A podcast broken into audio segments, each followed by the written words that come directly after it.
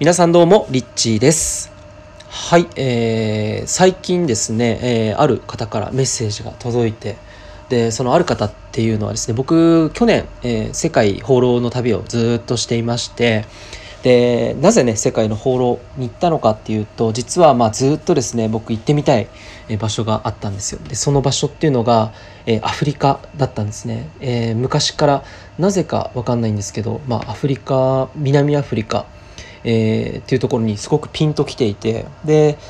まあ本当に不思議なシンクロニシーというかたまたまある日ですね友達とホテルのラウンジに行った時にその、まあ、トイレに向かってね歩いて行った時に、えー、目の前に子供がこう白人の子供だったかなあ男の子と女の子7歳と5歳ぐらいの子がですね目の前を走っていって「Where are you from?」って「どっから来たの?」って聞いたらですね「South Africa」って言ってあの南アフリカから来たんだって言って走っていっちゃったんですけど、まあ、そんな風にしてなんかこう南アフリカっていうキーワードがあの本当に日々こうメッセージとしてね自分の中に目に泊まるようになったんですね。たまたまあの友人の誕生日が、えー、パーティーが終わってそして恵比寿の駅のホームで、えー、みんなでこう改札から、えー、中に入って「じゃあね」って言った時にたまたまその JR のね、え広告でえー、南アフリカへ行こうっていう広告が、えー、デカデカとねあったりとか、えー、たまたま六本木の地下鉄ですね大江戸線を出る時にあの地上に上がっている最中の階段のところにね、えー、すごい子供たち黒人のアフリカ人の子供たちが、えー、並んでいるようなそういう大きな写真が、えー、あったりとかですね、まあ、そういうふうになんかこう節々でいろんなサインがあったんですね。でそういったサインをあのキャッチして、まあ、いつかそのアフリカに行ってみたいなっていうふうに、えー、思っていてで同時にまあ世界一周っていうのにもすごく憧れてたんですよね。でまあ、もし世界一周行くのであれば必ず南アフリカを目指していきたいっていうふうに、えー、思ってで、まあ、そこからです。ね2年ぐらい経って、まあ、3年とか2年ぐらい経って、えー、世界一周に実は去年、えー、5月1日の令和とともにスタートして、えー、旅に出たんですけれども、まあ、そんな感じで、えーまあ、本当に南アフリカに実際に行ってきたんですね。でそこではね本当にすごくねあのラッキーな体験っていうのがあってで僕その世界一周中に世界中の子どもたちに理想の地球の未来についていろいろこう聞いていくようなことをしていきたいなっていうのでカメラを持ってですねまあ行ったわけなんですね。でそのいつも宿を取る時っていうのはあの Airbnb を利用して、まあ、民宿ですね。民宿で、まあ、その日着いた到着した日に、えー、どこに泊まろうかなってあの空港から探してで、えー、空港から10分ほど離れたところにあるアパート、えー、まあ団地街みたいなところなんですけど、え、その中の一室はなんかマザーみたいな方がですねあの1人と。あとは、まあ、ルームメイト他にも部屋があったので、え、そこのもう一つの部屋の方があの空きがあったので、え、僕はそこを予約してでその家にねあの行ったわけです。でまあ夜中にね、到着して真っ暗い中、えー、真っ暗い薄暗いもうね、あの団地の明かりをですね、こう階段を上がって重たい荷物をですね、えー、4階ぐらいまで上がって、で、ドアノックして、えー、夜中に開けてくれて、まあ入って部屋でね、ゆっくり、いや、と着いた とかいう感じでですね、南アフリカに到着して、で、次の日朝になって、えー、ドアノックの音が聞こえてね、あの、朝ごはんだよっていう感じで、え、朝ごはんなんかあるの？と思ってね、出たら、すごく美味しい、あの、まあ、バナナですね、現地の、えー、バナナと、あとは、まあなんか、えー、ご飯みたいなものをですね、簡単に作って用意してくれていたんですね。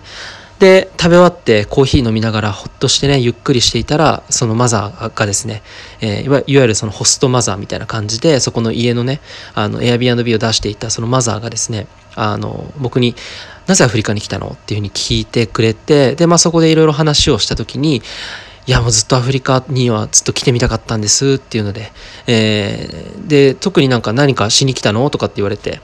まあ子供にね会ってみたいっていう感じで学校とかに行ってみたいんだよねって、いう話をねポロッとしたらですね、まあ、その場でマザーが私実は学校ねボランティアでスクール運営している友人がいるのよって言ってでまあこっから車でね30分ぐらい離れたところにあるんだけど彼女も15年ぐらいボランティアで、えー、アフリカのね親のいない子供とか貧しい子供たちにフリースクールやってるんだよって言ってで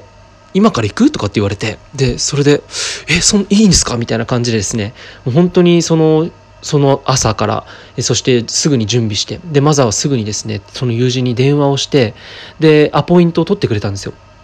で今から行けることになったわよって言ってで急いでまあカメラと、えー、まあ、着替えて、えー、準備して、えー、そのフリースクールに車で送ってくれてったくれたんですね。そこからまあその学校に、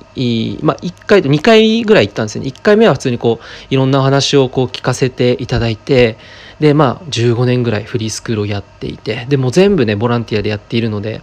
まあ、その子どもたちもね今までに何百人っていう子どもたちが卒業をしていって本当に小さい子から、えー、13歳ぐらいのね男の子とかもいたりとかで結構ね幅広い年齢の子どもたちがあの着いたらねたくさん遊んでいて、えーあのその先生にも校長先生ですねそのマザーの友人の先生校長先生にもたくさんインタビューさせていただいたんですけれどもまあその本当に必要なものっていうのはたくさんやっぱりあるみたいで、えー、例えばその実際に行ってみるとですねあの子どものおもちゃとかっていうのが壊れてたりとかあとはその教室みたいなところ一応あるんですけどそこの教室のコンクリートえー、がですねもうガタガタですごいもうひび割れてる状態なんですよ。うんでももちろんそのプラスチックのね椅子とかもあの割れているものをもう一緒に置いてあったりとかしてそれを子どもたちが座ったりしてまあ危ないですよね。そういった危険性もあるものをね早くこう変えたい取っ換えたいなとかっていう話をまあしてくださってでまあそこからねあの実際に2回目に行った時にはサッカーボールをあのプレゼントさせていただいてそのサッカーボールもすごい喜んでくれたんですけど、まあ、本当にアフリカって本当に実際にその僕たち日本で普通にね当たり前のようにこういろんなものを与えられて、えー、生きてきたので全くその感覚っていうのが多分わからないと思うんですけど僕も分かんなかったんですけどあのやっぱりその新しいもの新品のものっていうのだけでもものすごい嬉しいんですよね。あのプレゼントとかものすごく喜んでくれてマグカップね僕マザーにプレゼントしてそれでも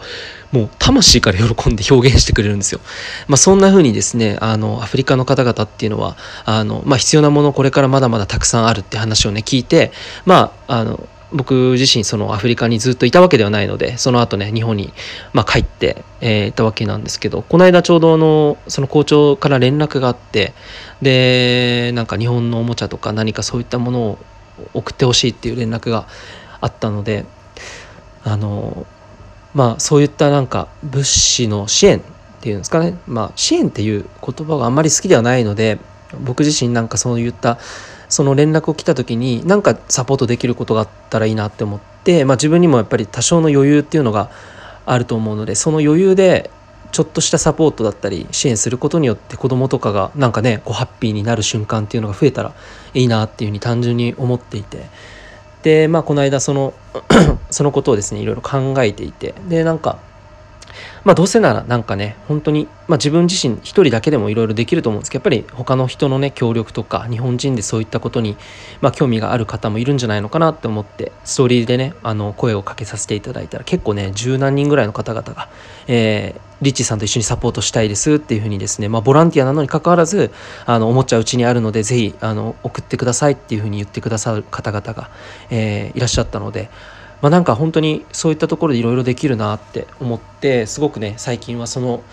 まあ、アフリカでたまたまね出会ったご縁で、まあ、そのフリースクールの子どもたちに、まあ、おもちゃだったりとか日本の、えー、もの、まあ、僕のラップトップそのパソコンとかねノートパソコンでもう使わなくなった MacBook Air とかもあるので、まあ、そういったものを校長先生も欲しいって言ってたのでなんかそういうところで、えー、サポートできたら嬉しいなっていうのを単純に思っていてでまあ支援って聞くとなんかこうねちょっとなんかイメージがねたくさんあってあんまり良くないイメージも持たれてる方もいると思うんですけど僕はその国際交流っていうふうに思っていてなんかこう日本人のおもちゃとかね例えばけん玉っていうアイディアをねくださった DM くださった方もいてけん玉とかだと本当にそのコミュニケーションがねすごいたくさん取れるらしいんですよ。なのでそういう日本の文化のおもちゃみたいなものを送ってその現地の子供とかがこう遊びながらこうコミュニケートしてよりそのお互いね友情が育まれたりとかそういうなんかきっかけになるようなそういったものがなんかこう選出して送っていけたら面白いなっていうふうに今考えていろいろとですね、まあ、この後いろいろなんかできたらいいなっていうふうに思ってますのでぜひねもし興味がある方がいたら、まあ、コメントなんかいただけたら嬉しいです、えー、引き続きなんかそういったことで、えー、いろんなアイデアをねみんなのアイデアをこう想像してで、まあ、もちろんボランティアだから遊び感覚でねビジネスみたいな感じでなんかそういうふうにやっていけたら面白いなと思ってます、えー、一つのご縁からね、えー、たくさんの、えー、子どもたちの未来に希望を与えられるかなっていうふうに思ってます。ということで今日はちょっとしたシェアでした。